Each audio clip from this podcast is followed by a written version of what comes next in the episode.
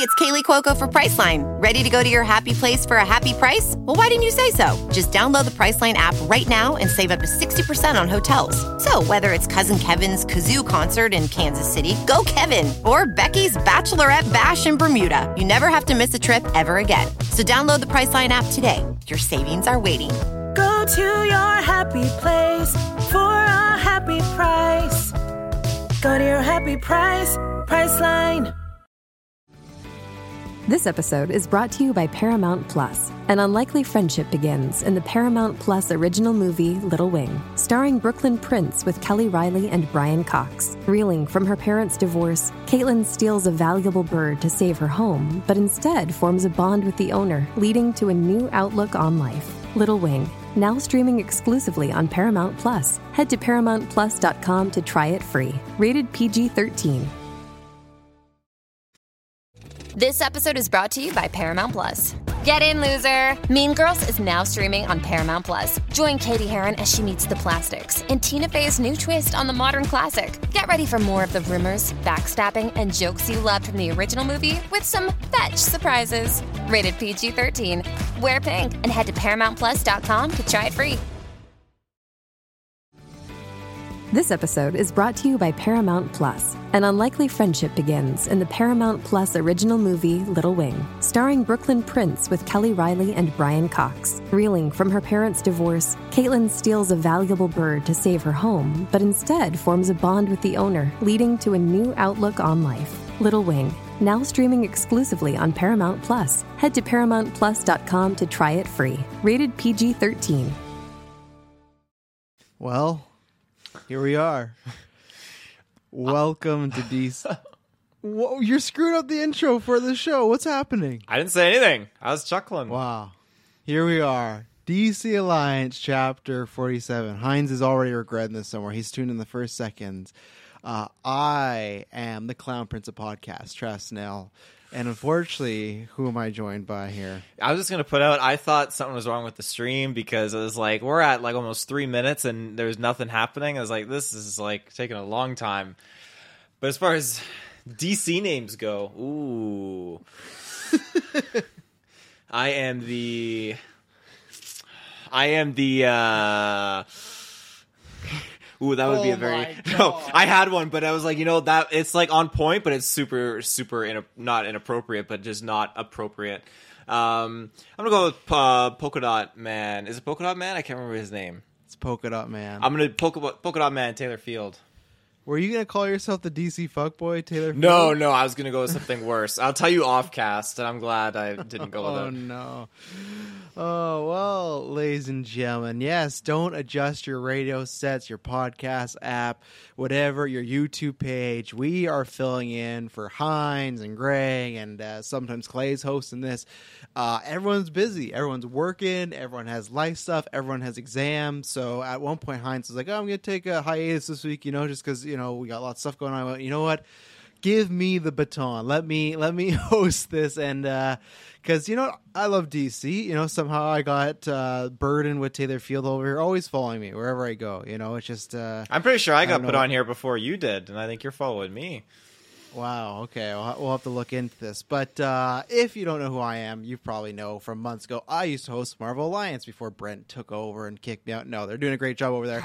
But as I said on my last episode of Marvel Alliance, that you would always see me around. And a couple weeks ago, we returned to Marvel Alliance, and here I am hosting DC Alliance. So Taylor, this is kind of your debut to DC Alliance, kind of, because you were on the fandom episode. So when we did our crossover, you've been there. But uh, tell us a little bit about yourself and DC fandom, and like what, what uh, and then we'll get into some plugs and whatnot. But what do you think was like? What was your first DC memory, like ever? What was your first interaction with anything DC? Oh my goodness. My first interaction with DC, I mean, what I can vividly remember is Batman Begins, but getting into the movie late in the theater when I was young. So I didn't even see it from the very start. Um, yeah, I know. I'm- hosting the show tonight, ladies and gentlemen. Uh, 2005. yeah, um, but uh, aside from that, probably Batman Forever. No, no, sorry, not Batman Forever. Batman Returns. I think that's another one that I viv- can vividly remember. Uh, that's probably my earliest DC experience. Well, there you go. So, uh, yeah, if you like what we do here, myself and Taylor, we of course host Geek First Podcast. Geek First Podcast was the kind of the start of all this, and then we create the podcast network and fill it with just a bunch of great shows. But if you like what we do, hop over there. We're now we just announced there's a bunch of new announcements. But we just announced we do forecasts a week. Lots of great stuff popping up there. If you like the geek stuff over here, we're talking about there. And if you hate this episode, well, don't come over there because then it's just us, and you'll hate that even more. So, but ladies and gentlemen, before we get going, because we actually have some fun news to talk about tonight. I'm excited to pick Taylor's brain about it. But this is Geek Ultimate Alliance. I've not done this in a while, but I'm about to do it. We have a podcast network that is seven days a week, nine shows. Every Monday is World's Finest True Believers. Chris just did a retro of Superman speeding bullets. Very interesting story. Go check that out. World's Finest is always just like a delight to listen to. Uh, every Tuesday, live on Monday, is DC Alliance, which you're listening to right now. Next week should return to your regularly scheduled time. It's, you know, we had to go a little later because we're Pacific and just kind of works out with my new job, Taylor's schedule, whatnot. And then Tuesday is when it drops on the podcast feed. Tuesday night will be Marvel Alliance. They got a really good show because they also got like Falcon Winter Soldier, but then that Shang-Chi trailer dropped. So I, I can't wait. Ah, I can't wait to hear Brent and Chris talk about that. I, I think it's going to be a really good episode. That drops on Wednesdays. Thursdays is kind of a bi weekly three cast. It's going to be switching soon. Rangers Alliance will be going to Monday soon. But uh, right now, it's Rangers Alliance, Star Wars Alliance, and then Slice of Film. This week will be Star Wars Alliance. I think they reviewed The Phantom Menace, so that'll be always a good time here. And, you know, people talk about Jar Jar Binks and all those shenanigans. Friday is superhero discussions. Check out last week's episode, really good one with Chris and Travis, where they top, ranked their top 20, top 10 ret- retrospectively animated shows. And then Saturday and Sunday are Weird Science bringing the DC and Marvel Comics Roundup. And if you like what we do, head over to Patreon. $1 is the tip jar. That's just a thank you for the content. And then $5 gets you early, exclusive, and ad free episodes, just like the Geek First Patreon. I know Clay is putting up there something in the next week as far as something exclusive just for the patrons. So that'll be good. Uh, sometimes we do reviews early there. So just lots of good stuff. And it's just to support this network. If you like what the people do here, that creates more content, more time, everything like that. I think that's everything. Shows go live. Follow them on social media because that's when you'll find out when they're going live, like tonight. So, Taylor Field, is there anything you got to throw out there? I know that you. I mean, yeah, you can find me on Twitter or just chilling, hanging about. Taylor Wow. at Taylor He- the Field. Uh, I'm from Geekverse with Travis, and Throws out his personal plugs, not anything else, just his personal plugs. Oh That's yeah. all right. Um, and what else? You know, actually, I got a question. I got a question. So between Martian Manhunter and the winged man in the background, who is the Bruce Campbell and the Baron Zemo looking guy? Um, so Taylor is referring to on our show art right now. We have a lot of Alex Ross art, and I feel like you're putting me on the spot because I know that is Plastic Man, the guy with the goggles. Oh, but I don't know who that is. The other head in between. There is pla- like his head's like that one. he- well, he he looks more like Plastic Man because his head's like like uh, Mister Fantastic coming right in. Yeah, but if you look at Plastic Man, look, I'm pretty sure. Like, look at his neck. Look how stretchy it is. Yeah, that it is guy with pretty the goggles. stretchy. Yeah.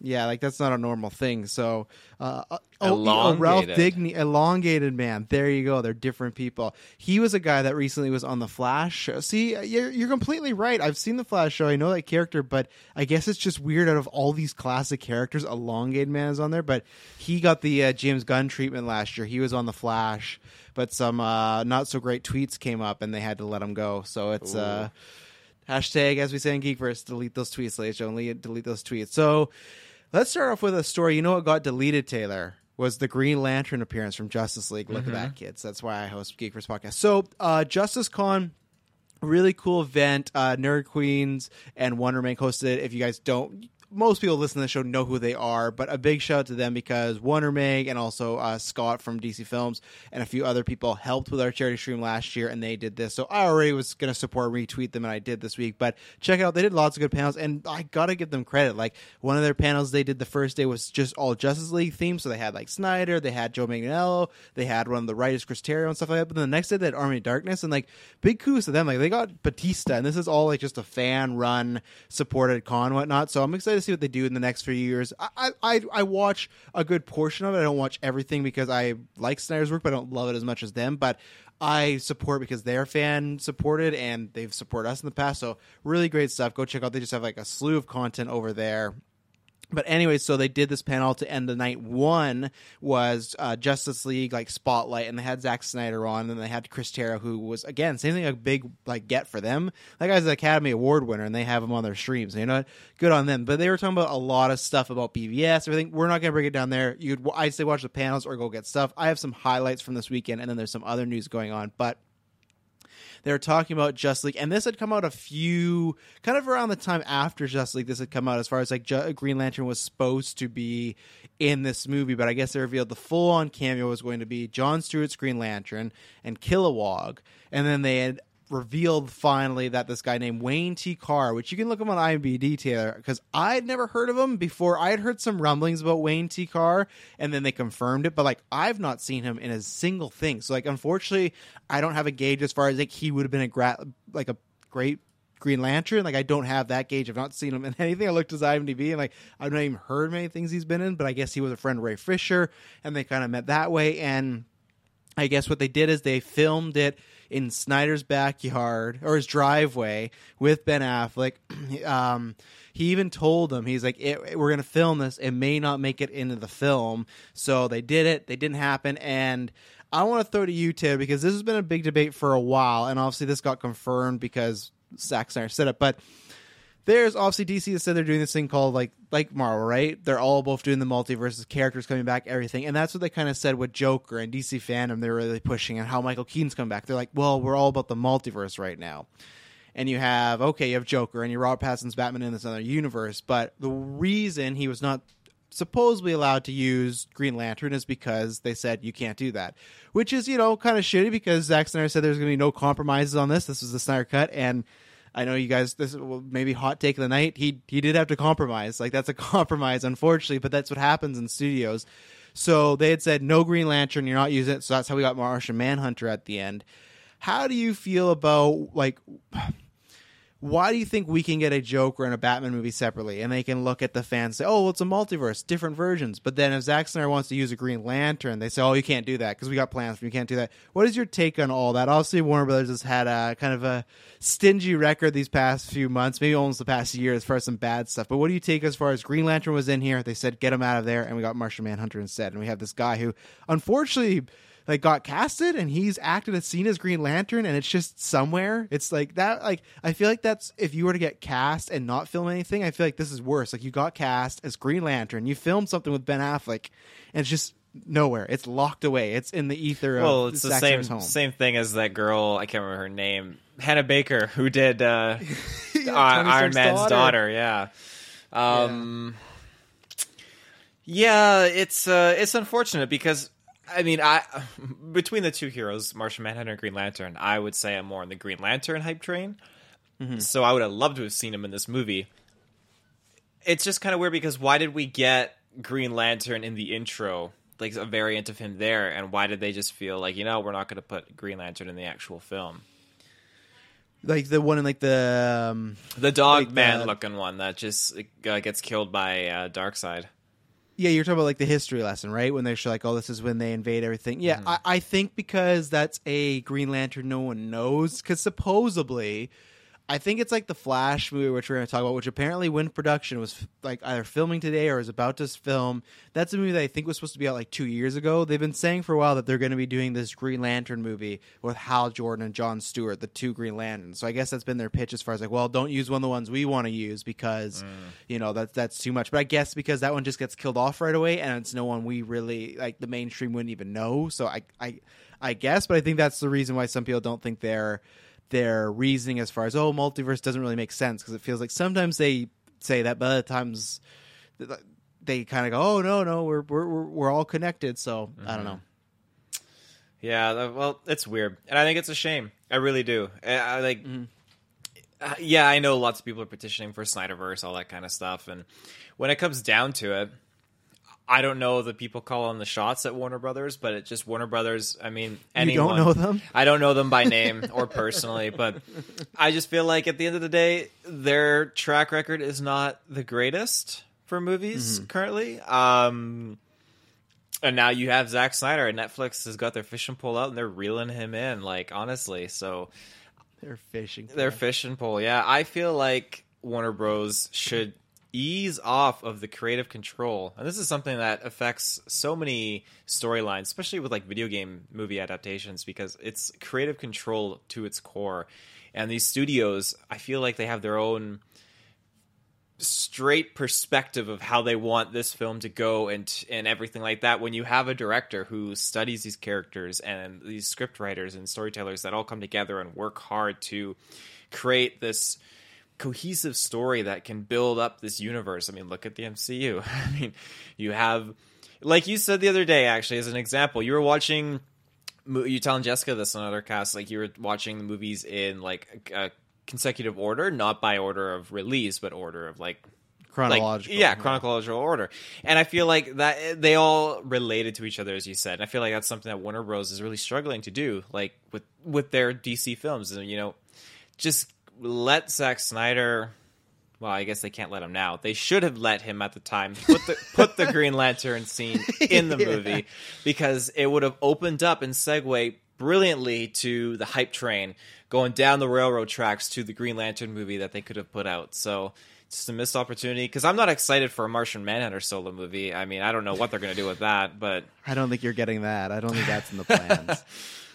um, the, I guess that's the other question I want to ask you is because people, it was a few weeks ago when the Cut came out, and we had talked about this on Geekverse as far as like the pre- like one of the CEOs coming out right away and be like, "Yeah, we're not doing anything more, anything like that."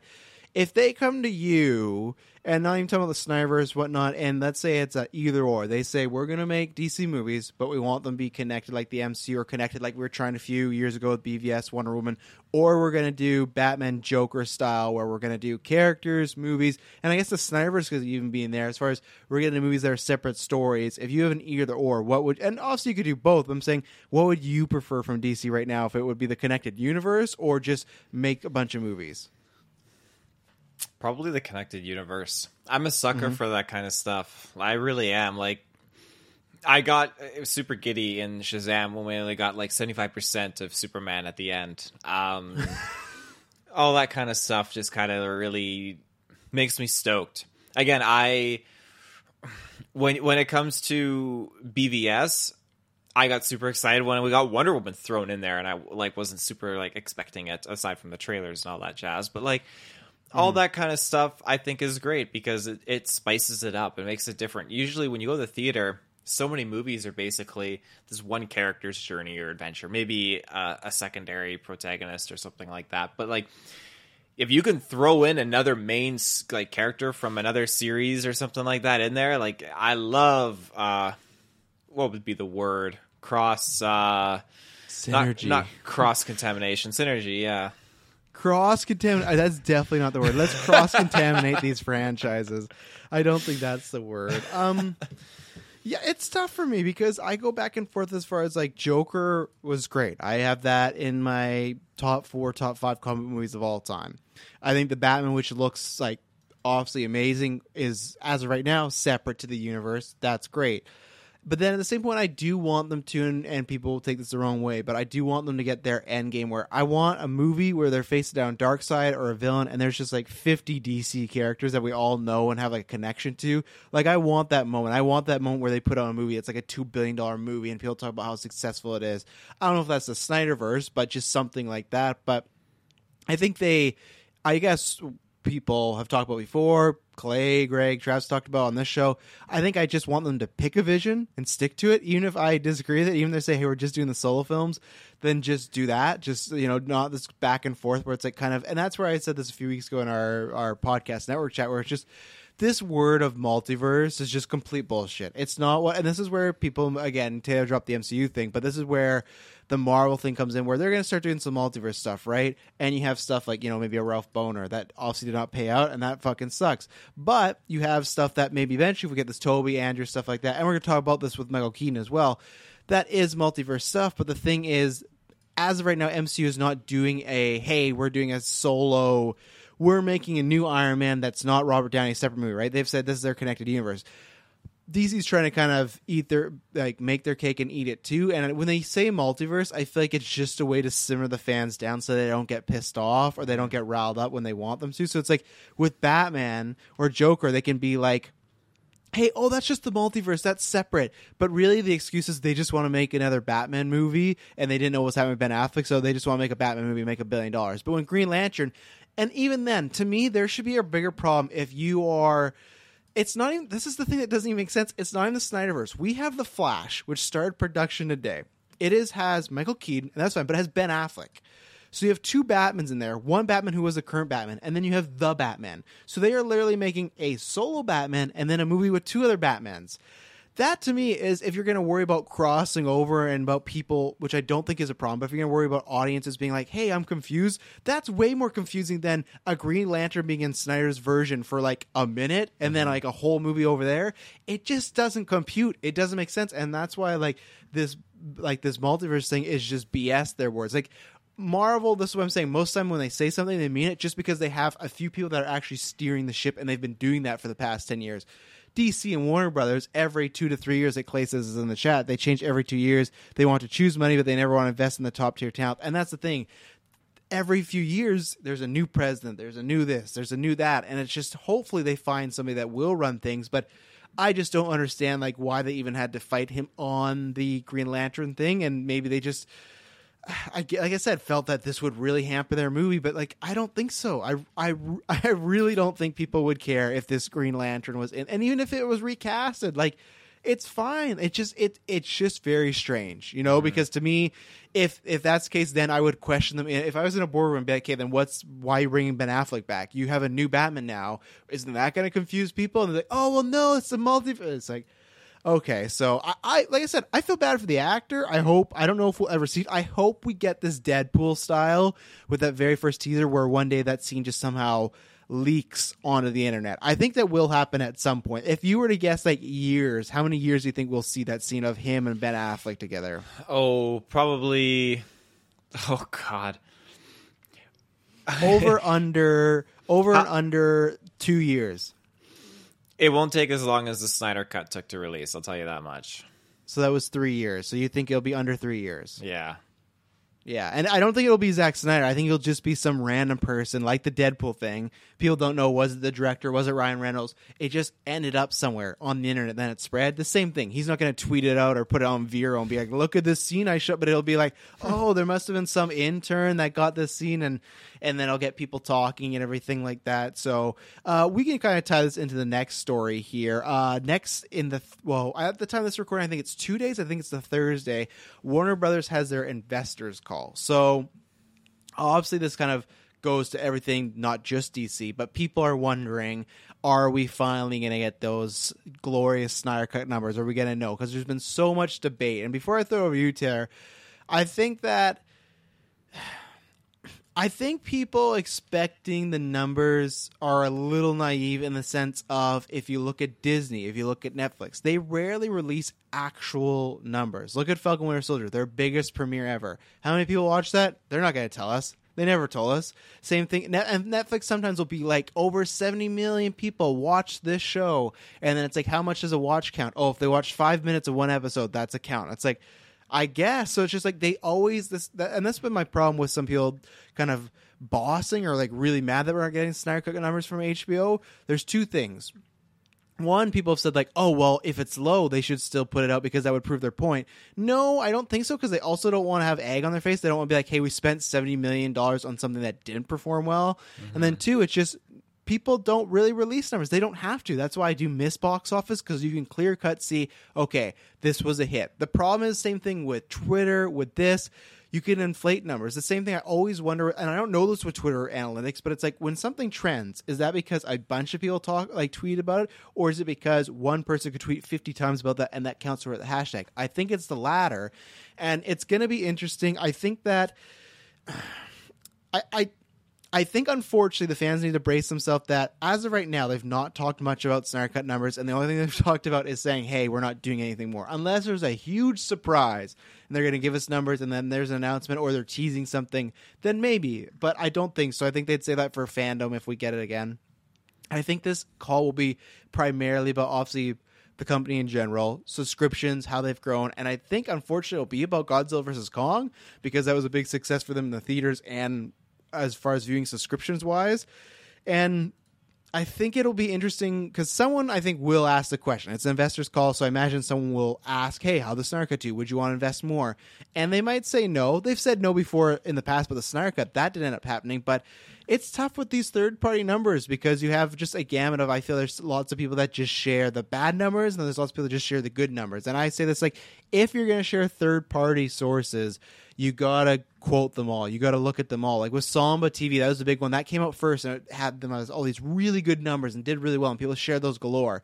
But when Samba TV put out that only thirty six percent of people finished it, people didn't talk about that. They didn't want to spread that, and that's the thing where it's like you either gotta like say no i don't trust any of those i want to hear from hbo max or you got to not trust them all but you got to still think that's a chance and that's been the problem with these third party aggregators is we've seen stats that look like it did fantastic and then we've seen stats where it's like yeah it did fine. So, to, do you think they release sort of any numbers? And obviously, we're only like legitimately what a month after. But how are you feeling about the future as far as like a Snyderverse going forward right now? I don't see it being very likely. Again, this kind of ties into what I was talking about earlier, where you're dealing with a company that is just too controlling over their storylines that they they have, and they're not being flexible and I mean, yeah, they they succumb to the fans, and they mm-hmm. obviously mm-hmm. put out the Snyder cut. But at the end of the day, it's uh, it's just it doesn't make sense. They put out so much good news that people want and excited for, but at the end of the day, it's a 50-50 kind of thing where yes, there's good stuff, but there's bad stuff, and the bad stuff is that you know we're not getting more Snyder cut or sorry, Snyderverse stuff, which I think is a huge missed opportunity because this character, this, this character, this director clearly knows and understands this universe very, very well, and I can't speak to what these CEOs at Warner Brothers sitting around their table, all these suits head honchos are like, if they're massive comic book fans or whatnot, but I've seen it around on Twitter where they need to have a division that's segregated and focuses just on like the superhero stuff. You know, like a Lucasfilm, MCU, like a Lucasfilm. Studios, any any yeah. any boss of any company who has several different divisions or branches who tries to just have his hands in every single one of the jars for these divisions, it doesn't work well. It doesn't at all. You need to have your Feige and your Kathleen Kennedy running the show for your different branches. It just makes it so much easier, and then they can come to you at the end of the year say that this is their plan. Everything this was successful this past year. This is my plan for the next year. We need this amount, uh, amount of money. Give it to us, and we'll make you times three back. You know, but no, Warner Brothers is. Uh, yeah, it, it's kind of it's kind of like what Fanboy Clay was saying in the chat there. Like, I'll make it pop up here. Uh, they don't want to invest in like the top tier talent that they have, you know, and that's just kind of them again. Not you got to shovel out some more money and literally invest not financially, but invest in the belief that you know your Zack Snyder and your your actors they they can do this. You know they can bring this stuff to life and make good revenue. So I'll play. Uh, I'll piss off some people on the podcast now. I'll play devil's advocate. I'll play devil's advocate for a second. So let's say those stats that are the more negative ones are true, or they're in a ballpark of being true, right? if there is that hey over a million people watched it but only 36 people percent finished it in like i think it was the first two weeks that's not a great stat and i don't know i've broken this down many times and some people get it that's great but some people don't where i if you believe this more power to you but i've never understood the hey if i have i believe people are watching star cut over and over because they like it that's fine i'm not saying not to like it but people that have the idea of i'm going to just put keep it playing on my TV over and over, and that's going to get me the numbers. Sure, they'll look at it as some investment, but again, I've said this before on Twitter. I've said this other places, maybe on Geekverse as well. If I buy HBO Max and I'm one person, and let's say it's ten dollars subscription, I watch Snyder Cut fifty times. You know how much dollars they got? They still got ten dollars. Where if there's three people, if there's Hines, Field, Clay, and Greg, four people, right? and they subscribe to HBO Max to watch Cut, and they all only watch it once. That's 40 bucks. So if you look at the math and you take it and you go 10 bucks versus the 40 bucks, sure, it's great that Travis Snell is watching the Snyder Cut every day of his life, but we already have his money. We want the other people's money. And if the other negative stats that were true when they showed this kind of boost in subscriptions that the subscription things didn't even get that big when Judas and Messiah came out. Like it didn't even like they showed this graph, and it was I think it was Samba TV or somewhere again where they showed this graph, and again these numbers we don't know because it'd be pulled out thin air. But that's why I'm saying like let's say these negative ones are true, and there was just like a minor bump up for this they i i will always still say some people disagree i still think if we didn't have covid i don't know if the snyder cut would have happened this year i always think it would happen at some point but this year they needed content they needed they need to boost their streaming service and they want to keep going yeah go ahead So to counter what you're saying, when I when I look at the Snyder Cut, I really don't see it as like them trying to make money, and I think that stems from Zack Snyder not getting like a penny off of it. I legit well that's not a great idea No, they're no, not but, trying like- to make money No, well, no, like they wanted to make some money, obviously, through it, but I genuinely don't feel like it was supposed to be this huge money maker of sorts or anything like that. Like, I feel like it was more or less.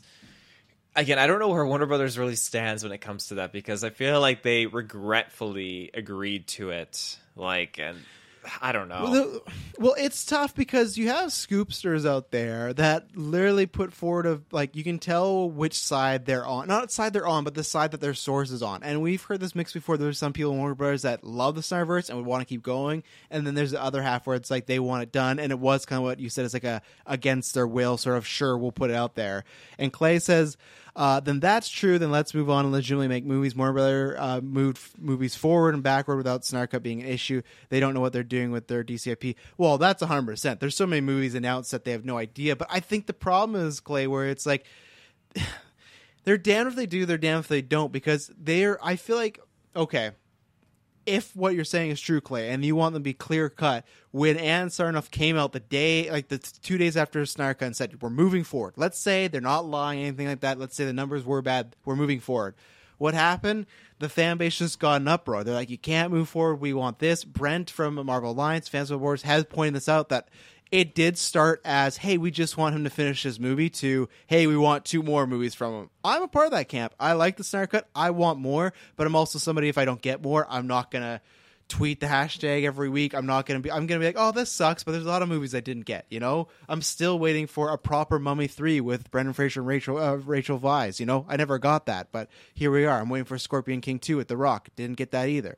But sometimes it just happens. So I, I want to ask you this: Do you feel fans would be disappointed if they continued this universe in a comic book or animated route? Because let's say, because I feel like the movies. Let's say all those more negative stats are true, and it was it did fine, but not worth investing a lot more money with, or the controversy. Because I also don't care if people say like you're saying they you know about money and whatnot.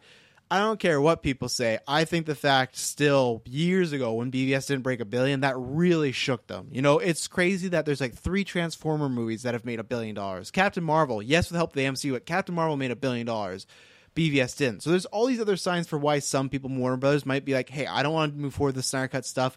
The Joker made a billion, Aquaman made a billion. Like, we don't need his stuff. So let's say they go, okay, we're moving forward. Do you think it's better, one, to just completely cut off and not do anything? Or would you think people would be fine with comics or an animated movie? I think it's smart because there's an audience there, but do you think people would be kind of let down if they say, we're doing this, but it's animated or a comic book, whatever it may be?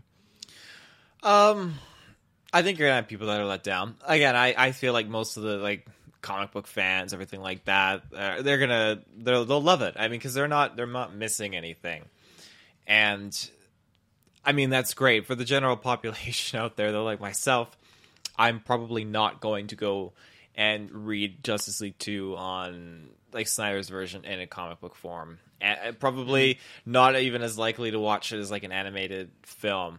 I'm not particularly like an animated film kind of guy. I mean, it definitely depends on what it is. Um, This guy still hasn't watched Invincible. Come on now. Oh yeah, I haven't watched Invincible. Uh but I mean that being said, I, like it, there's a market for it, and uh, I I don't know. Let, let me read what Clay's saying here. There's a fraction that will buy the comic, another fraction will watch the animated movie. Not everyone in the fandom will do both or just one. Yeah, that and that totally makes sense. So I feel like for Warner Brothers to continue off and do that, and just again, like you said, Travis, abandon the whole Snyder thing because his movie didn't make that much money for them when Transformers did and Captain Marvel did and all that jazz. It still made lots of money. I think they just. I I know some people always say you couldn't compare it to Marvel. I I still think Batman versus Superman in its sleep should have made a billion dollars. I always will go the fact that I am in that camp where the fact that it didn't it doesn't matter. Like we've seen some really shitty movies make a billion dollars, and I actually I still like BVS. So I was I understand those people when they go, hey. BVS should have just printed money, but it still made like 850 million. That's still like a huge amount of money. It's just not what they wanted, I guess. Um, what was it? Oh, go ahead. Uh, I don't have anything else to add. So I guess my last question, because I think we bounced around it, but do you think they will reveal any numbers for the Snyder Cut? And two, what do you think they will say about it if asked or any statement on it? Um, uh, it, it's yeah. Again, that's tricky because I feel like, uh, like, yeah, the, you'd have to put the numbers out because for whatever reason They have to. I feel like they have to. Like you can't hide those numbers, like because then people are gonna be like, well, it just creates this assumption. And I don't think if you hide it, you look guilty. I feel like you're like, okay, why are you hiding it? Are you guys embarrassed? Uh, you guys But get like little we said, numbers. We don't. Know the Mandalorian numbers. We don't know certain like people's numbers, and stuff like that. So lots of people don't share numbers. No, but they do share like what is like number one right now, stuff like that. And we Yeah. never even got that with the Snyder cut. Really, I don't remember seeing any ads like the number one movie on HBO Max. It's like we're Well, releasing because what if this is what I hate to tell people, but what if it never was? Like that joke in Infinity War, like when uh, when uh, who says, "Oh, Star Lord," was like, "It's Footloose still the greatest movie of all time," and it Peter never goes, was? It never was, and that's why I wondered, like, was it like never? Because that was always my thing. Like, I know people won, but how many people? And that's where it's like, what if there's not that actual stat to share? I'm not saying they could be lying. I'm not saying it could have been done great, and they're like just because they hate Zack Snyder or hate that universe, they're like, we're not sharing crap. But I'm Uh, that's why I'm just saying all time devil's advocate. If it wasn't that, what stat is there to show? They're like, yeah, it was the fourth movie on HBO Max. Like, you don't show that off. You don't say like, look at this movie we spent seventy million dollars on an ad campaign. Like, oh, it did fine for us. You know, like unless they really want to bury the bury him six feet under, I guess. But I don't know. Mm. Well, ladies and gentlemen, we're going to take our first ad break. And uh, this ad support network, as always, they can be a little loud. Kind of depends on your podcatchers. And we don't get to pick the ads. So, uh, you know, sometimes Heinz says he gets alcohol intervention ads. We don't pick those. We're not telling you you have a problem. If you have a problem, go get some help. But we, we're not telling you that that's somebody else's job. So we're going to throw to an ad break, and we'll be right back. This episode is brought to you by Paramount Plus. Get in, loser! Mean Girls is now streaming on Paramount Plus. Join Cady Heron as she meets the plastics in Tina Fey's new twist on the modern classic. Get ready for more of the rumors, backstabbing, and jokes you loved from the original movie with some fetch surprises. Rated PG 13. Wear pink and head to ParamountPlus.com to try it free. Hey, it's Kaley Cuoco for Priceline. Ready to go to your happy place for a happy price? Well, why didn't you say so? Just download the Priceline app right now and save up to 60% on hotels. So, whether it's Cousin Kevin's Kazoo concert in Kansas City, go Kevin, or Becky's Bachelorette Bash in Bermuda, you never have to miss a trip ever again. So, download the Priceline app today. Your savings are waiting. Go to your happy place for a happy price. Go to your happy price, Priceline. Okay, round two. Name something that's not boring. A laundry? Ooh, a book club. Computer solitaire, huh? Ah, sorry, we were looking for Chumba Casino. Chumba! That's right. ChumbaCasino.com has over 100 casino style games. Join today and play for free for your chance to redeem some serious prizes. ChumbaCasino.com. No purchase necessary. Void where prohibited by law. 18 plus terms and conditions apply. See website for details. It is Ryan here, and I have a question for you. What do you do when you win? Like, are you a fist pumper? A woohooer, a hand clapper, a high fiver. I kind of like the high five, but if you want to hone in on those winning moves, check out Chumba Casino. At ChumbaCasino.com, choose from hundreds of social casino style games for your chance to redeem serious cash prizes. There are new game releases weekly, plus free daily bonuses. So don't wait. Start having the most fun ever at ChumbaCasino.com. No purchase necessary. VGW. Void where prohibited by law. See terms and conditions. 18 plus. And we are back. Uh, just to follow up on the last topic, Clay says they'll dodge a question just like they did the article after the film, like Disney did on Investors Call for Premier Access. Yeah, they'll give some sort of I think they'll just say, "Oh yeah, we're really happy we can release Snack uh, Snacks Vision, Zach's Vision, and uh, we're happy it's part of HBO Family, and that's it." You know that uh, I legitimately feel just be clear cut like that. Tony says, I feel like with how big and important the Snyder Cut is, they should put the numbers out. I agree, but I feel like there is a point if it didn't do well, they don't want to do that, and then if it did do well and they don't want to do more Snyderverse, they'll say, like, ah, like I, I just don't think we'll get anything concrete. They'll mention it, maybe like, oh, we've had great films these past few months, and they'll throw it in there. And DC films will not be lucrative until DC stu- Studios is established yes and no because like joker and aquaman made a billion dollars and there's no dc studio right? And I know, I know that's just a few examples but like look at wonder woman the very first one. That movie did huge domestically. So those you could say are exceptions to the rule but you had the dark knight series stuff like that. So i think there's enough. I, I think i do want a dc studios like everyone else but i think they just need some clear-cut leadership and a plan and then that will help. But uh and they just gotta make movies that are i don't want to say good i don't want to say that but just I guess movie. I guess it's tough to say movies that speak to everyone because that's a hard thing to do. But uh, speaking about speaking to everyone and anybody, so the Flash. T- I think I forgot to tell you this, so you should quickly go look. Have you seen the new logo for the Flash that started today? Okay, so you saw that. What are you thinking about that? You like it? I like it. Yeah, like it's it's uh, flashy, no pun intended. It's uh, it's got some style, and I mean, I I feel like there's a good graphic designer could turn like take anything and just like revitalize it, and I feel like that's that a designer's job is yeah take a take something old and make it fresh make it feel new. And i feel like you know looking at this logo it felt new it felt vibrant it felt like this is going to be a cool piece of work that we're gonna see. So mm-hmm. yeah Yeah, and then a few notes because we're uh, transitioning our story about Ray Fisher here, but a few notes. So it started production today. Uh, they announced Benjamin Wallfisch is going to be doing the score, which I am just over the moon happy about. Wallfish is one of my favorite composers right now. He's I've always said for the past like I think since it that, that's where I really fell in love with him. But he's done a mm. lot of great other ones too. I always said like man, I want him to score the next Batman. We have Michael Giacchino. The score sounds great, so I'm happy with it. But still, I thought oh he'd be great. So the fact that he's scoring this movie and you know he'll probably get to score some scenes with Ben Affleck and Michael Keaton, that's very exciting to me. So like I'm not getting my full wish of him doing a Batman movie, but he's going to be dabbling in the Batman world or universe. So I cannot wait to see what Wallfisch has. He's just go listen to him if you like scores and whatnot. Just like the it stuff alone is just oh some of the best stuff ever. So they did that, and then officially today, Michael Keaton's agent came out and said that yes, he is a part of this movie, The Flash. So we have that confirmed. Yeah, confirmed because a few weeks ago he was saying like he wasn't sure about it, stuff like that. I don't know if it was a genuine concern because of COVID and filming, or if it was just hey, you know, add a couple more zeros on that and we'll be in there. So obviously, Taylor, you're happy about Michael Keaton being officially confirmed for this. I am very happy. It just again, this is that interconnectedness that we get to connect those other two films with this franchise, which I love. Again, it's like our Spider-Man 1 and 2 connected to Spider-Man No Way Home. Like I love when these studios finally stand up, click out of their freaking game face and just think, you know, why don't we just Game do face. game face? Why don't we do something wacky and crazy, something that the fans actually really want, and give us that combined universe? It's just it blows my mind that we're going to see Michael Keaton back as as old man Bruce Wayne. Like that's just that's awesome. I I I can't imagine being a little kid or even like little Travis back in the day and be like, hey, guess what?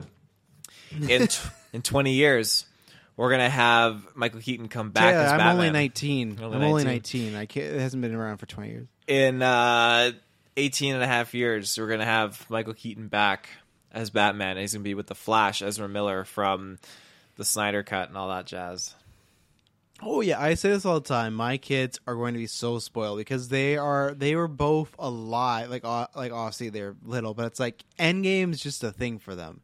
This movie's just going to be there. It's just going to be like, hey, I'm going to watch this Flash movie that has multiple Batman in it. You know, we're like, and I know people always say this about like in the day when they only had Superman or Batman 66, like.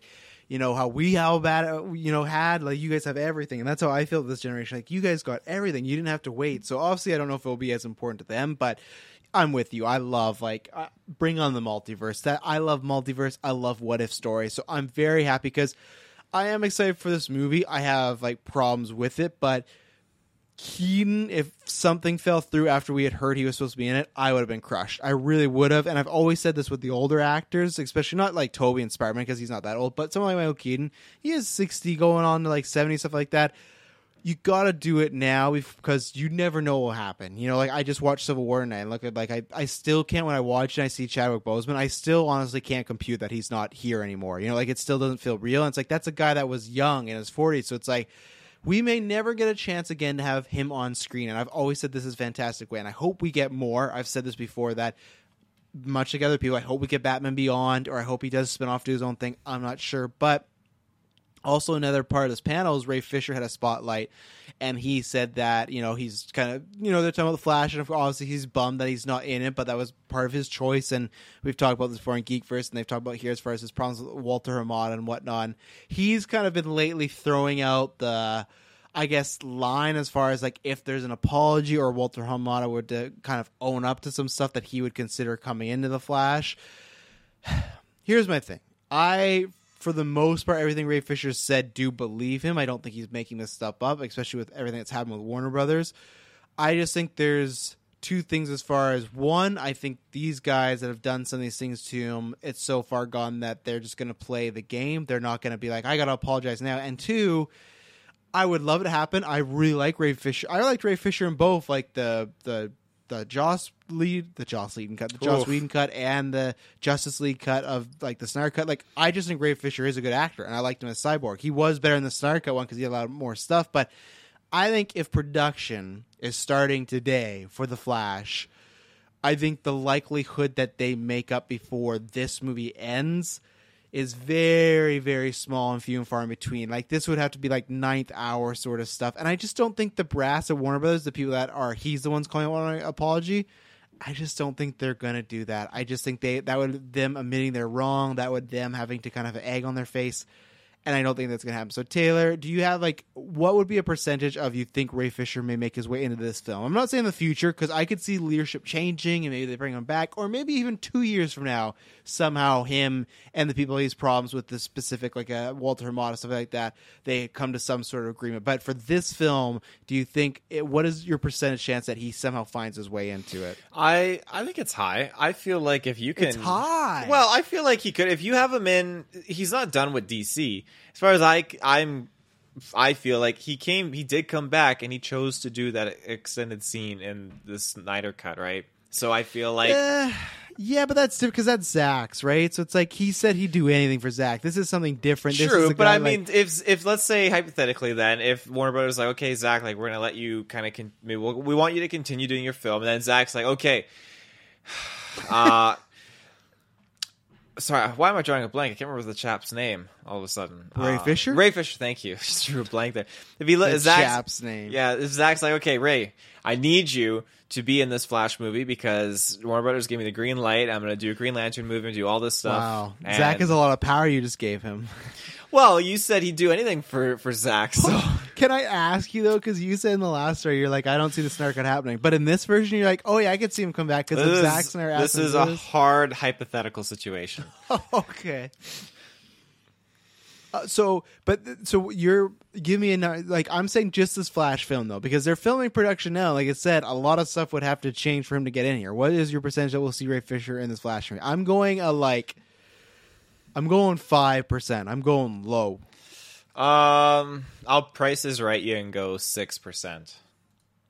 Wow. Okay. Makes up those rules. So, yeah. Well, I just don't know. Like, do you see the guy? Because Walter Hamada is producing the Flash movie. Do you see? Because what Ray Fisher's one of his points is like, hey, I'd come back, but I need this guy to apologize to not only me but some of the people that you know that were in the Justice League investigation. Do you see someone as far as that elk, the brass of Warner Brothers, making some public a statement and apologizing? Do you see that in the future? Mm, I think I, I don't see how it wouldn't happen. I mean, you have someone like James Gunn who is apologizing. I mean, you I feel like you would need if you want to have a successful career, like you need to make amends and apologize for these things that you do in this industry. I mean, you can't. It's it's to just think you can just keep on like scooting on by in this industry without having to like pay mind or pay your dues. I don't think that's very fair. Again, I know Hollywood is corrupt and crazy, so who knows? But like me as a person, I think he needs to apologize and go from there. you as a person. Well, yeah, I think the thing is though, like with James Gunn, those tweets were public, right? Where this guy still says Walter Hamada, from his point of view, says none of this happened, or from his like camp, I didn't do any of that stuff. You know. yeah. So yeah, we'll we'll we'll see. I, I hope they work it out. I don't think that'll happen. I do always think it will be interesting to see what happens if yeah Snyder does do more because that would be the obvious. Okay, like what happens with a few of these people, but. uh Nonetheless, uh, we are on our last story because there wasn't too much. Like I said, you can go check all the panels from Justice Con, but a lot of stuff. There was like this debate, like uh, not debate, but Zack Snyder shared like some titles as far as with BVS goes, and I guess that was a studio mandate. They wanted it to be called Batman versus Superman, and uh, he had thrown out some titles like the Son of the Sun and like the Night of the Night. So like you know Superman, like so S O N of S U N, or like Night of the Night. Oh boy. I think those are some stupid fucking titles. I don't care what you say. Like, I, maybe there's a better one, but I just saw. I was like, uh, I'm not with you on that one. But go check out uh, on Geek. We talked about the Army of the Dead thing, and I'm very excited for that. That trailer was great, and a big shout out to uh, Scott from DC Films because he did such a great job with that panel, him with Tim, and uh, good job. Uh, his titles, oh boy, it's all in the game. Yeah, I yeah, I just didn't. I there Zack Snyder, I'll always say this. I'm always intrigued by what he does. He's a filmmaker that I will watch all his stuff because I think that he always has a certain take, and you're either going to really enjoy it or really dislike it. And that's all been my history with him. There's, and that's why with BVS that I feel the way I feel. There's some stuff I love in BVS, and there's some stuff I feel like this is bad. And on the bad of like, oh, Batman killed it. It's just like this doesn't make any sense. Like, what are we doing here? And like, Son of the Sun and Night of the Night, like that's not, like that's not marketable. You can't. you can't do here's the sequel to Man of Steel, Son of the Sun. And I just like maybe a chapter in a story, but I don't know about that. But uh, what I do know is we're gonna take our last ad break and then we're gonna do our final story here. Lucky Land Casino asking people what's the weirdest place you've gotten lucky? Lucky? In line at the deli, I guess? Aha, in my dentist's office. More than once, actually. Do I have to say? Yes, you do. In the car before my kids' PTA meeting. Really? Yes. Excuse me, what's the weirdest place you've gotten lucky? I never win and tell. Well, there you have it. You can get lucky anywhere playing at LuckyLandSlots.com. Play for free right now. Are you feeling lucky? No purchase necessary. Void where prohibited by law. 18 plus. Terms and conditions apply. See website for details. Okay, round two. Name something that's not boring. A laundry? Ooh, a book club. Computer solitaire, huh? Ah, oh, sorry. We were looking for Chumba Casino. That's right. ChumbaCasino.com has over 100 casino style games. Join today and play for free for your chance to redeem some serious prizes. ChumbaCasino.com. No purchase necessary. Full prohibited by law. 18 plus terms and conditions apply. See website for details. Lucky Land Casino asking people what's the weirdest place you've gotten lucky? Lucky? In line at the deli, I guess? Aha, in my dentist's office. More than once, actually. Do I have to say? Yes, you do. In the car before my kids' PTA meeting. Really? Yes. Excuse me, what's the weirdest place you've gotten lucky? I never win and tell. Well, there you have it. You can get lucky anywhere playing at LuckyLandSlots.com. Play for free right now. Are you feeling lucky? No purchase necessary. Void where prohibited by law. 18 plus. Terms and conditions apply. See website for details. Judy was boring. Hello. Then Judy discovered ChumbaCasino.com. It's my little escape. Now Judy's the life of the party. Oh, baby, Mama's bringing home the bacon. Whoa, take it easy, Judy. The Chumba life is for everybody. So go to ChumbaCasino.com and play over 100 casino style games. Join today and play for free for your chance to redeem some serious prizes. chumba ChumbaCasino.com. No purchase necessary. Void where prohibited by law. 18 plus terms and conditions apply. See website for details. So uh, the other person, like I was saying earlier, uh, they had uh, Bautista uh, on their panel here for Justice Con, and they were talking about DC and potential stuff in the future. And he had kind of joked around. I, well, he he said joking away, but he, he was serious about that. He talked about the two DC roles he would like to play as Lobo. There you go, Chris. I shout out and uh, Bane. So Lobo is like a space cowboy. He's a bounty hunter. He kind of has like a very gnarly kind of badass personality. He's he's comedic and things like that. And then you have Bane. So Taylor, do you think one, we will ever see Bautista as Bane because this kind of started like a little campaign as far as like Bautista as Bane. Do you think we'll ever see that? And was that something you'd want to see? Like, if he's going to be in DC, is that a character that would fit, or did you see that and went, ah, I don't know about that?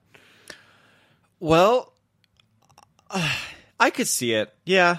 I mean, picturing it now, I I could very well well see it. I mean, it'd either be him or John Cena, but John Cena's already taken, so Wait a second. you think John Cena could play Bane? Oh yeah, he could. Totally. We got to get this man some comics. We got him some anime. So you, so you, who who is a better actor in your opinion, Bautista or John Cena? Bautista. Do you think John Cena and Bautista are like close in quality? Uh, well, I think they're different in different levels, but I mean, like as far as I see Bane, seeing Bane, John Cena, be, seeing Bane in the Nolan trilogy was very much like the most I had ever. I. I mm-hmm. oh my god. Clay says, Taylor, get off this podcast. Is Taylor high? We did tell you there's going to be some hot takes, but I was not prepared for this. Like, Oh, John no. Cena as Bane. This is one that people are going to remember you forever now. John But Cena's we don't like, have to worry about it because he's not ever going to be Bane. but it's still just such a take of it's Just like I feel like we've talked about this. Like he's the worst thing in Bumblebee. I don't know how he's gonna pull off the Fast and Furious villain role. So the fact that but we're be like, we're excited for him in Suicide Squad, though. But he's very comedic in that. He's talking about eating dicks in that. You know, like where Bautista, we've seen him be a serious actor. Tony Walton says, uh, Tony Walton Gate says, I would love to see Cena's Bane as an SNL skit. This is great. Oh man, I cannot wait to share this episode tomorrow and have the hashtag Cena for Bane. But uh, John, like, are you picking John Cena just because he's muscular, or do you think he would actually do a good Bane? Like, think about what. Think when about I- when I- when I- I have a second question. When I think about Bane, again, like I was saying with the Nolan trilogy, that is like the most. uh That's your touch point for it. Yeah, well, I mean, I wouldn't say touch point. Like that's growing up and seeing Bane. My only experience with Bane was the one from Batman Forever, where he's Batman and like, Robin. Batman and Robin. Was it Batman and Robin? Oh, Batman and Yeah. Robin. Okay, yeah, he's like Bane or whatever he says, Bane, and I mean, that's why I. That's again, you don't see John Cena's face; he just wears the mask and he's just saying like, I don't know, like Cena. Cena. Why would he be saying Cena? Uh, just joking, I'm just joking. Oh, so you're saying that he should be playing the Batman and Robin? He'd be like a full-on goon version, like henchman style. But I know, obviously, now in retrospect, that Bane is more, I guess, like that leadership role, gangster kind of chap Yeah. from the Nolan could, series. Could you see the Dark Knight Rises and replace that actor with John Cena? Like replace Tom Hardy with John Cena? That would be that would be something else. All the game said Bautista was interesting in Bond and Blade Runner. Cena couldn't pull off those roles. He's too goofy. hundred percent, and that's my worry. So Bumblebee, he was that way, where I thought he was not fitting in this, and then that's my worry about Fast Nine. I just don't think I think he is perfect for this Peacemaker role. I think he's perfect for like Trainwreck. He needs to do action comedy, that sort of style. And people were talking about this because the Army of the Dead trailer came out. And there was like I think a trending tweet where people were like, "Are we ready to talk about Bautista being a better actor than The Rock?" And like I said, like spoilers, like Bautista's always been a better actor than The Rock. He's been a better actor than The Rock. He's been a better actor than John Cena, way better than Hulk Hogan. Like The Rock can do one thing and he does it really well. Now he's very talented and he can do a few other flex muscles, not in like an actual muscle way, but just in, as far as acting. But Bautista has so much range, and I even think like. Drax in general has way more range than anything The Rock or John Cena have ever done. You know, so I think Bautista would be. That's why um, I understand Bane is Latinx, a mastermind drug dealer, and a manipulator. Yeah, and I think Bautista is. I think he has some sort of history as far as like his his background. I think he may. I don't know if it's uh, his mom's Latin or something like. I I don't know for sure, but I, I think there he has that in his heritage, and I think that's another reason why people have brought him up because obviously people. 2012 people didn't really bring it up, but I think in retrospective people are kind of like, why is this really white British dude playing Hispanic character in Dark Knight Rises? But I feel like Christopher Nolan didn't re- like Christopher Nolan's a class like he loves the comic books, but he just really took them because there's a lot of characters that aren't really close to the comic books. Like look at some of their adaptations. I think that worked out, but I don't. And I am not saying Christopher Nolan has a problem with race. I don't think that's. I just think he was like, oh, I need to find a great actor for Bane, and then people are like, after the fact, like, oh, you know, he's Latin. He's like, oh, okay, well it's still Tom Hardy, and then here we are. So I that's why I'd love if and he said he's actually pitched to Warner Brothers about playing Bane. Now I don't know where I don't know where that would happen. And I do prefer Bane because Lobo to me is I like Lobo. I like him a lot. Character I think you would actually really enjoy Taylor mm. Field. But I I think that that's just almost kind of easy for him. It's a role that he's done before and done similarly where Bane has a bit more like he is more serious,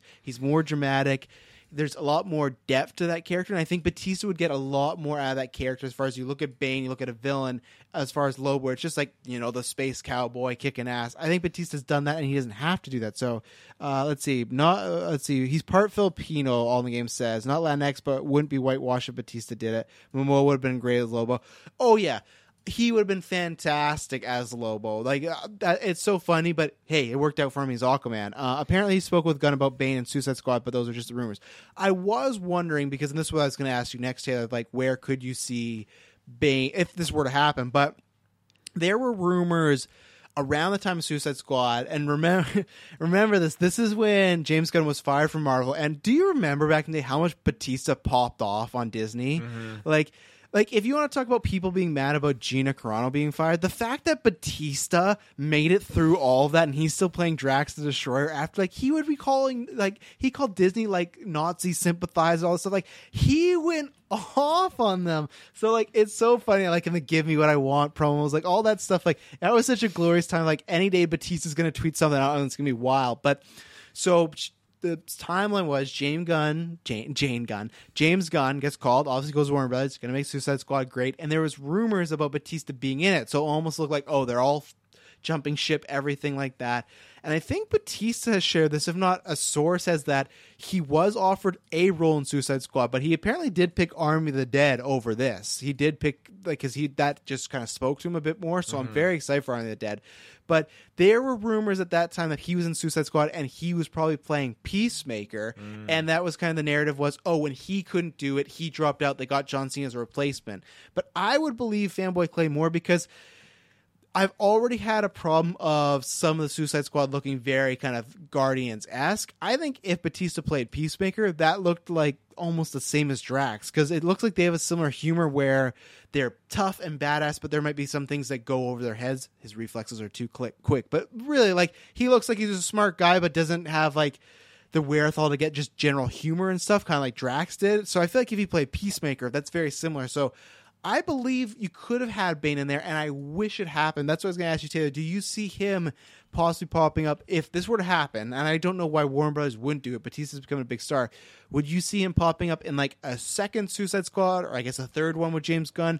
Popping up somewhere else? Do you think he would fit in the Matt Reeves kind of films that are happening right now, or do you think this is just it's a fun conversation, but do you think it's never going to happen? Uh, I I genuinely feel like Dave Bautista is like a one superhero like kind of guy. I feel like he. I don't. But this is a villain. That's the. That's well, I mean, catch, sorry. right? Like he, I think he would. Sorry, let me rephrase that. I feel like he's a one superhero franchise kind of type Hmm. of person. I don't necessarily see him going along again. he wants there- to play Bane though. He wants Does to he play want Bane. to? Well, I guess you do Yeah. have the James Gunn. Give me what I want. Um, Yeah. Well, I mean, then that defeats. I mean, that's that's the answer there. I mean, that if he wants to play Bane, I mean, you have James Gunn who's leading a DC villains film. I mean, then I feel like it's bound to happen. Then Yeah, but Henry Cavill also wants to be Superman again, and we haven't seen that happen. You know, like just not counting Cut, that was stuff he filmed. Like, look, he wants to be Superman again, and what did we get in Shazam? You know, a cut off Superman head. So just because someone wants something, I'll say the same Ray Fisher thing as you. What is your percentage? And I'll say ever. What is your percentage we ever see Dave Bautista play uh, Bane? do you feel like we're at the end of Suicide Squad? Then we're gonna get like Bane walking in with no head, like shot of him, just his body.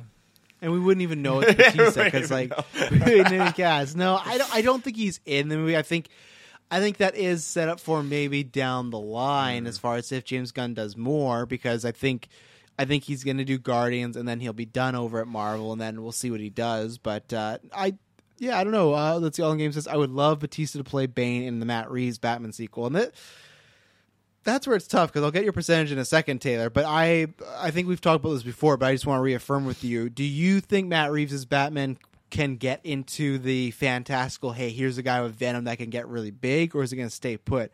I know we saw that with Tom Hardy and his Bane, but I feel like that almost be copying if you do like another Bane who's just like a very powerful dude. Like I just I think his movies are going to be very grounded. I know people talk about Mister Freeze and all this. I don't think so. I think we're just sticking with the street level villains and Matt Reeves' film. Uh, film. I could be wrong, but yeah, I I I agree with you. I don't. Uh, it does depend. Like again, just the aesthetic that we've gotten. It does feel like it's going to be a grounded kind of journey with those characters. So if they get a little wacky, it would have to be. I, I wouldn't know until I see the movie. If they have little sprinkles of Easter eggs or kind of tidbits of information that kind of showcase that, okay, yeah, we can get a little bit like out of control where we have a villain that's just pumped full of venom who's going super jacked and crazy and everything like that, running cartels and drugs, all that kind of stuff, then sure, then by all means. But it all depends how they write it into the story. I don't want them to just toss it in there and it not fit because so far, to me, it wouldn't fit because.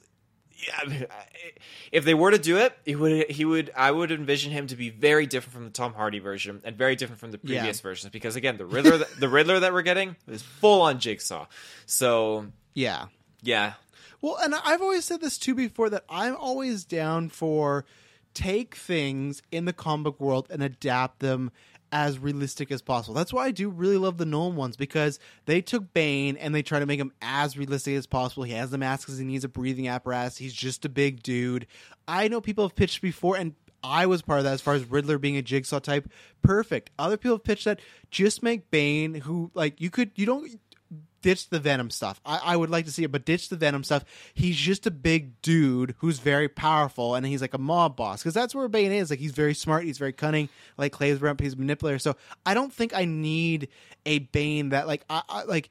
And even then, like, okay, can we be honest? Look at the Arkham Asylum games. Like, look how big Bane gets. You cannot do that character unless he's CGI. And I think there's a weird thing where look at Deadpool 2 when they did Juggernaut. I liked that he was CGI, but it was still weird having like this big dude of all skin CGI. It works with the Hulk. It works with King Shark because they're like animated cartoony characters. But if you have a dude, just a regular dude with like a luchador mask and his muscles are the size of a car, it's gonna look silly. It's not gonna look good. So I would rather them take the approach of, hey, let's make this as realistic as possible. They tried to do that, and I think Raimi did that really well in the Spider-Man movies, like Doc Ock, Sandman, stuff like that. You mean Bane in Batman and Robin wasn't a realistic version of Bane of Tony uh, Tony Walton said a version of Bane. Uh, So, and this is the thing: if that movie, I think it kind of works. The only reason it works is because that movie's fucking crazy. Like that movie makes no sense whatsoever. So, if they were to, I've always said this too, and maybe this is my, this wouldn't be my future one day, but I've always said this that if they do, they really commit DC to the multiverse. What if they should do a continuation of Batman sixty six? Now I know Adam West is gone, but do a more comedic Batman, do a Lego Batman, and that's where you could get the Bane that's just huge and as a building. But in the real world, I don't see it. But uh, Tony Walton also said earlier, as far as he could see Bane either in Birds of Prey, Birds of Prey sequel or Nightwing, and not a Batman film because of Dark Knight Rising. Uh, one, I, I think you're living in a fantasy world that I want to live in as far as getting that Birds of Prey sequel because man, I would love it. But that movie unfortunately just bombed, and I I want that so bad. It's my favorite DCU movie. I thought about it. I still still have it a smidge over the Snyder cut, but I really like the Snyder cut. That's my number two DCU film. And as far as Nightwing, that's a film that got talk about DC films that got announced. I got announced. Oh, when did Lego Batman come out? 2016, 17? Must I think be 17 2017. Let's see. chat tell us because whenever Lego Batman was coming out, he mm-hmm. directed that, and then he came out and said, "Oh, this guy's directing Nightwing." I was like, "Awesome!" Nightwing's my third favorite character next to after Batman and Catwoman as far as DC heroes. Let's do a solo venture. Great. I feel like we're missing some stuff. I still want to see the kind of spin off of that. 2017. There you go. Mm-hmm. So I was so excited. So what? It's been f- what four years since that movie's been announced. that movie's definitely not happening. I would love a Nightwing movie, and Bane would be perfect. And yeah, all all in the game said Reeves could make it work. He's that good. I agree because look at Rise of the Planet of the Apes. That franchise, like it's it's a crazy like weird world where apes are running amok, but it feels realistic, right? It feels in the real world. So I do trust him. I still think you could make a Mister Freeze work.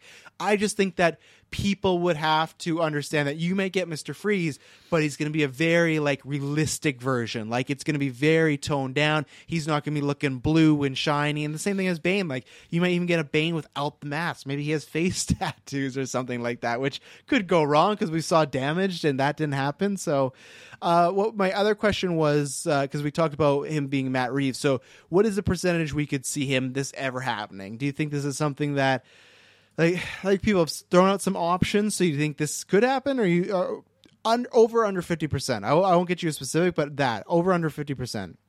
I will say I'll say over. Okay, I'll.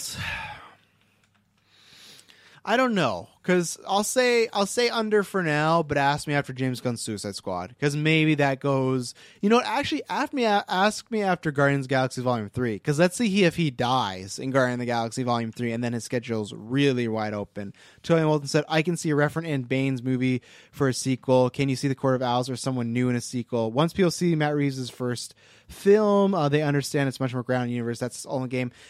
That's tough because I know Hines, who's been hosting the show from the very beginning. He's been shouting out the Court of Owls, and Taylor, you probably don't know them, but I think when we do comic book versions, I know them probably- from the Arkham games.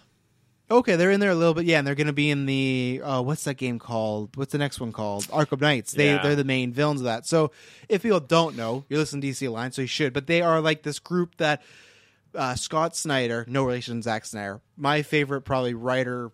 I don't want to say of all time, but of this generation, he did New Fifty Two with Batman, and the whole storyline was there's a secret society, almost like a cult, but like they can bring people back from the dead, they freeze bodies, they use DNA, all this sort of stuff. One of them's maybe Bruce's brother.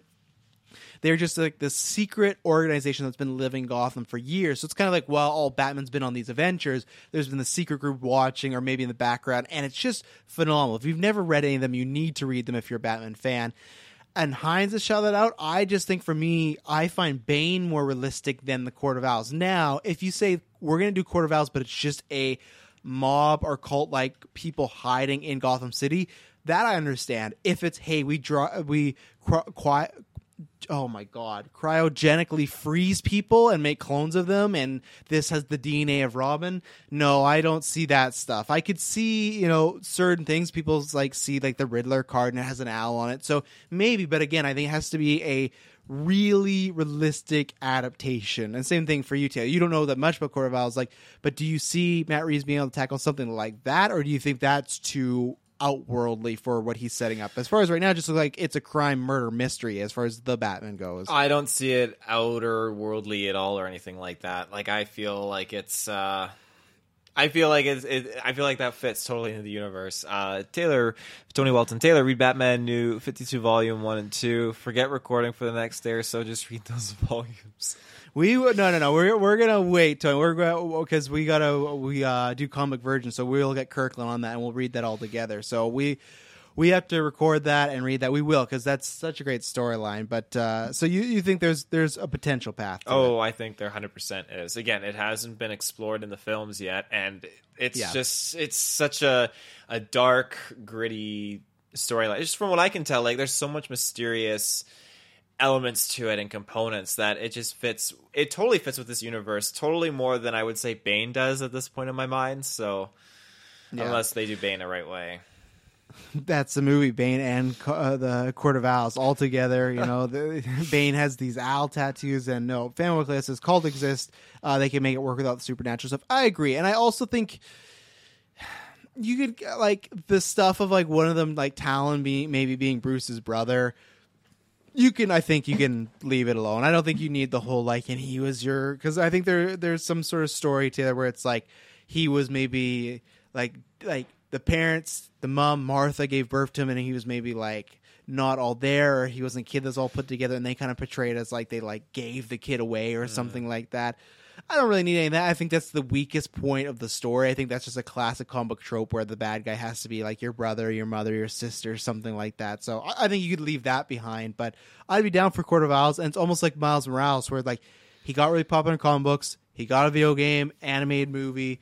Same thing as Court of Owls. They've been an animated movie. They're having a video game where they're the villains. Hopefully down the line, even if it's not even Matt Reeves' movie, we do get him. So obviously we went on a lot of tangents there, but uh, that's a fun thing about this podcast and the chat. Thanks for answering a lot of questions. So Taylor, is there anything you want to shout out about DC or any stories in general or anything before we close this out?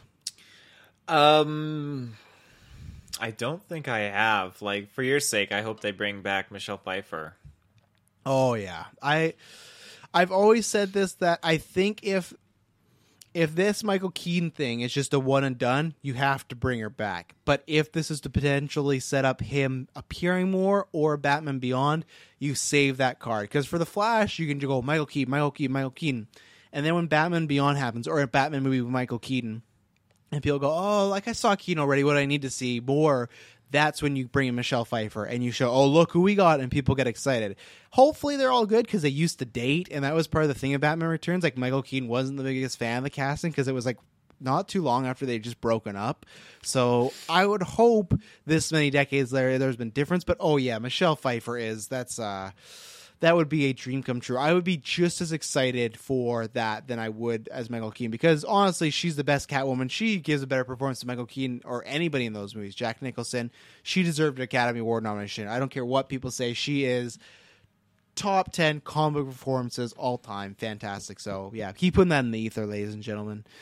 Well, Taylor, thanks for doing this for me. It was it was a different type of show. I hope you mm-hmm. listeners enjoyed it somewhat because yeah, we don't have the full on knowledge like a a Tony or you know Clay or Hines I, I like think that. I like alienated half of the fan base with my Cena comment. To be honest, like I cannot wait to see. I cannot wait for this to go live to the podcast. Even like as everybody says, or as everybody, as you said earlier, at Taylor Field, or is it Taylor the Field, or what is your? Twitter I'm gonna handle? delete my Twitter tonight. I'm going off the grid now. All in the game says Anne Hathaway was surprisingly good. She was good. I just wanted a little bit more in that movie. I think that movie. I think the whole subplot of Bruce and Talia being a couple should have been cut, and they should have just replaced a lot of those with Selina scenes. That movie was just kind of messy, which I love that movie, but yeah, but no, I, I hope you fans had a fun time. Like I said, we're not as knowledgeable as some of the previous hosts on here, but we do like these things. We have a passion for these things. And we thought, hey, we'll come in here and have a fun time. And I think we did that. And I think just for the John Cena's Bane alone, that, that was worth the price of admission right there. So can't wait until co- Taylor co-hosts Marvel Alliance. He's never co-hosted, but he has been on when we did the when the Tobey news broke. So maybe one For day Marvel Alliance. Christopher- I was on there for uh wasn't it the X Men uh, Dark Phoenix? You were. You've actually been on there twice. You did the Dark Phoenix commentary track because you'd never seen that, and then you're on when the Tobey news broke. But I, I think he maybe means like uh, it's you and someone else. I, I don't know what would be Oh. more interesting if it'd be you and Chris or you and Brent. I don't know what would Oh, I mean, I feel like I well, I feel like me and Brent would hit it off. I feel like that'd be great. But I feel like me and Chris. I think Chris, like again, like with his line of work, he probably see me as like a special character, and was just kind of like, you're like, okay, Taylor, okay, okay. He's very understanding. He works with students all the time. He has to understand. And all in the game says it's 420. No wonder Taylor's off. Definitely mind, you not know? for us yet. It's like pre pre 420. Taylor's pregame, and that's why. But uh, no, thanks to everybody in the chat. You guys have made it tons of fun. It's always a good time. I need to see Taylor on Ra- Ranger Alliance. Some hot takes on old school Power Rangers. Taylor, have you ever watched Power Rangers? I think probably a little bit, but Okay, uh, just a tiny, like little, little bit. Like my knowledge is definitely not on par with many of yous out there in uh, the Ranger verse. But uh, I mean, yeah, heck, yeah, I'll put my resume out to all over the, the Geek Ultimate Alliance. I'll do on all these shows. I think Clay, what you should make happen is obviously this is probably years down the line. I'm not sure when you're doing the movies, but I think whenever you get the Power Rangers Turbo, that is the movie that Taylor has to guest on because Taylor like is notorious for he loves almost almost every movie. Not loves, but he really likes movies. You know, there's I think he's only failed like five movies on the podcast. We've been doing this for almost six years, and even then he's always like it's like a four point nine or something. But like R- Power Rangers Turbo because I think that's one he wouldn't have to know too much about, and it's a wild movie. And there's people have been talking about there's like a turbo cut or anything. So yeah, we'll we'll see. And I I would even be on that because that was a movie that I've not seen in years, but I I loved. I love that Power Rangers game we play on the stream. And I forgot to shout out at the very beginning of the stream that if you want to, uh, we're not doing like a big one, but this Saturday we are in a tournament for Rocket League for Extra Life, and if we win, we win some more money towards charity, and we're doing a stream where we watch long everything like that. So it's gonna be tons of fun. Please support and retweet because it just gets eyes on BC Children's Hospital. People may do you know it's not our yearly one, but if we win some money, it goes towards that later on. So Taylor, you just said, "Ooh, what did what do you?" I was about? looking up the poster for Turbo Power Rangers Turbo. They got some cars in there, you know. Let's. Uh... I thought you were saying "ooh" when you saw the the villain, like the sexy villain lady, you know, because she, she had some like on, glass things, glasses going on or whatever. It's more like the body, like she's Oh. full on like '90s, like tight this cape and stuff. Uh, Tony says it's a bit underrated. I don't. I've not seen it in ages. I've seen Power Rangers, like the original one with Ivan Ooze and stuff, a lot more recent. But like that one, I remember having a VHS and watching a lot of it. I love Power Rangers. Hashtag who is I think I always forget it, Clay, but who is the Phantom Ranger? Bring him back. Bring him a movie. I need to know. I need to know his identity. I've been on that cliffhanger for years since I was a kid, and they didn't do it. Come on now. So uh, we'll try to actually end the show. Thank you to everyone that tuned in. This was tons of fun. Uh, Taylor, I'll give you the last word because you're you seem like you got some information there. I have some information. Well, you're like, ooh, ah. You're making Oh no! So. I'm just gonna confirm this is the the villain here. Well, yeah, that's a full on '90s look. That's that's something. So. Okay, well yeah, there you go. And that's why I'll watch the video version. So, ladies like I said, it should be back to regularly scheduled time and regularly scheduled host. We thank you for just you know what because at the end of the day it was either us or no host. So you know what we were we we hope we were a good enough replacement for you. And uh, as I say on other shows, we promise you whenever you hear from us next or DC next week, it'll not be boring. Thank you very much for tuning in. Bye bye. Hello, it is Ryan, and we could all use an extra bright spot in our day, couldn't we? Just to make up for things like sitting in traffic, doing the dishes, counting your steps, you know, all the mundane stuff. That is why I'm such a big fan of Chumba Casino. Chumba Casino has all your favorite social casino style games that you can play for free anytime, anywhere with daily bonuses. That should brighten your day a little. Actually, a lot. So sign up now at chumbacasino.com. That's chumbacasino.com. No purchase necessary. Group. Void were prohibited by law. See terms and conditions. 18 plus.